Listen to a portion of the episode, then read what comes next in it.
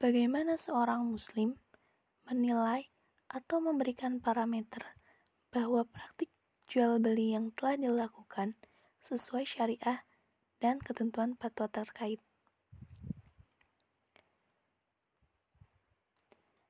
Untuk mengetahui apakah transaksi yang dilakukan sudah sesuai dengan syariah, terdapat tiga parameter.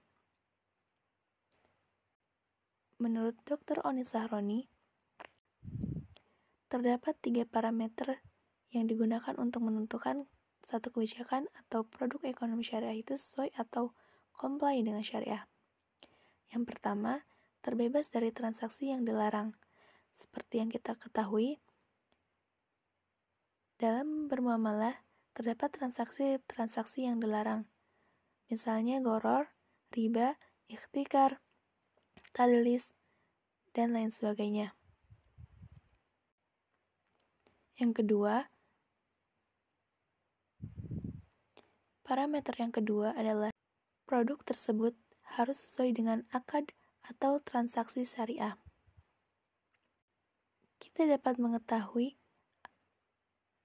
produk-produk yang sudah sesuai dengan akad atau transaksi syariah melalui fatwa-fatwa yang dikeluarkan oleh DSN MUI. Parameter yang terakhir adalah menjaga adab-adab atau akhlak islami dalam bermuamalah.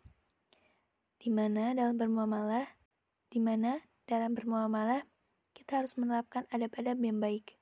Di antaranya, kita harus profesional. Rasulullah SAW bersabda, sesungguhnya Allah Subhanahu wa taala sesungguhnya Allah Subhanahu wa taala menyukai bila kalian melakukan suatu pekerjaan dengan rapi. Hadis riwayat Bukhari.